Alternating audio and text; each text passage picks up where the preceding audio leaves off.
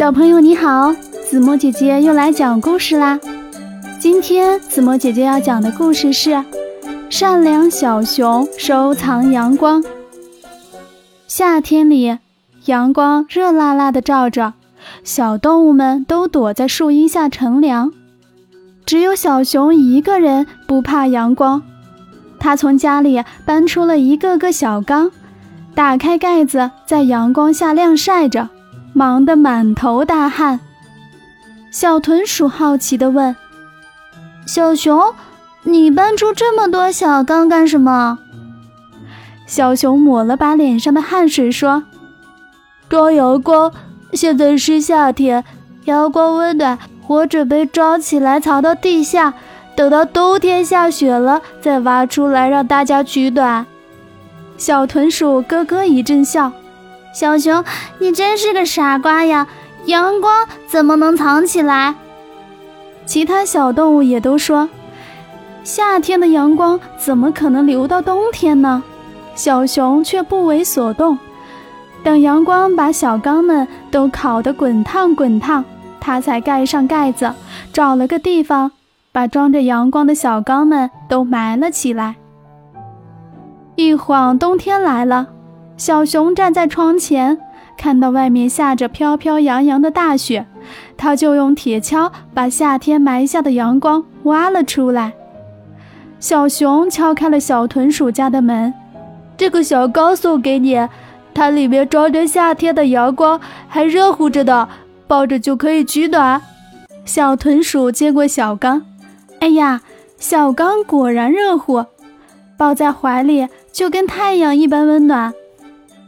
接着，小熊把夏天埋下的小缸都挖了出来，给每只小动物都送了一个取暖。小动物们既感激又疑惑：阳光埋在地下几个月了，怎么还能保持着当初热乎的温度呢？正当大伙儿议论纷纷时，小熊爸爸拿起铁锹，在小熊挖过的地方继续往下挖。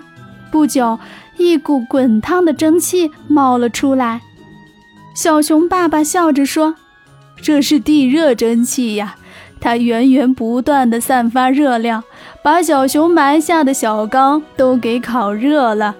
有了它呀，我们冬天就不会冷了。”小熊爸爸发动其他动物一起动手，用一条管道把蒸汽引了出来，引进每家每户。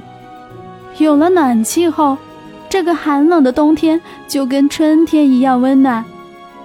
大家都说，要不是小熊收藏阳光，也不会发现地下的暖气。他们还说，烤热小刚的不仅仅是阳光，还有小熊的一片爱心。故事中的小熊收集的阳光原本是保留不到冬天的，可是到了冬天。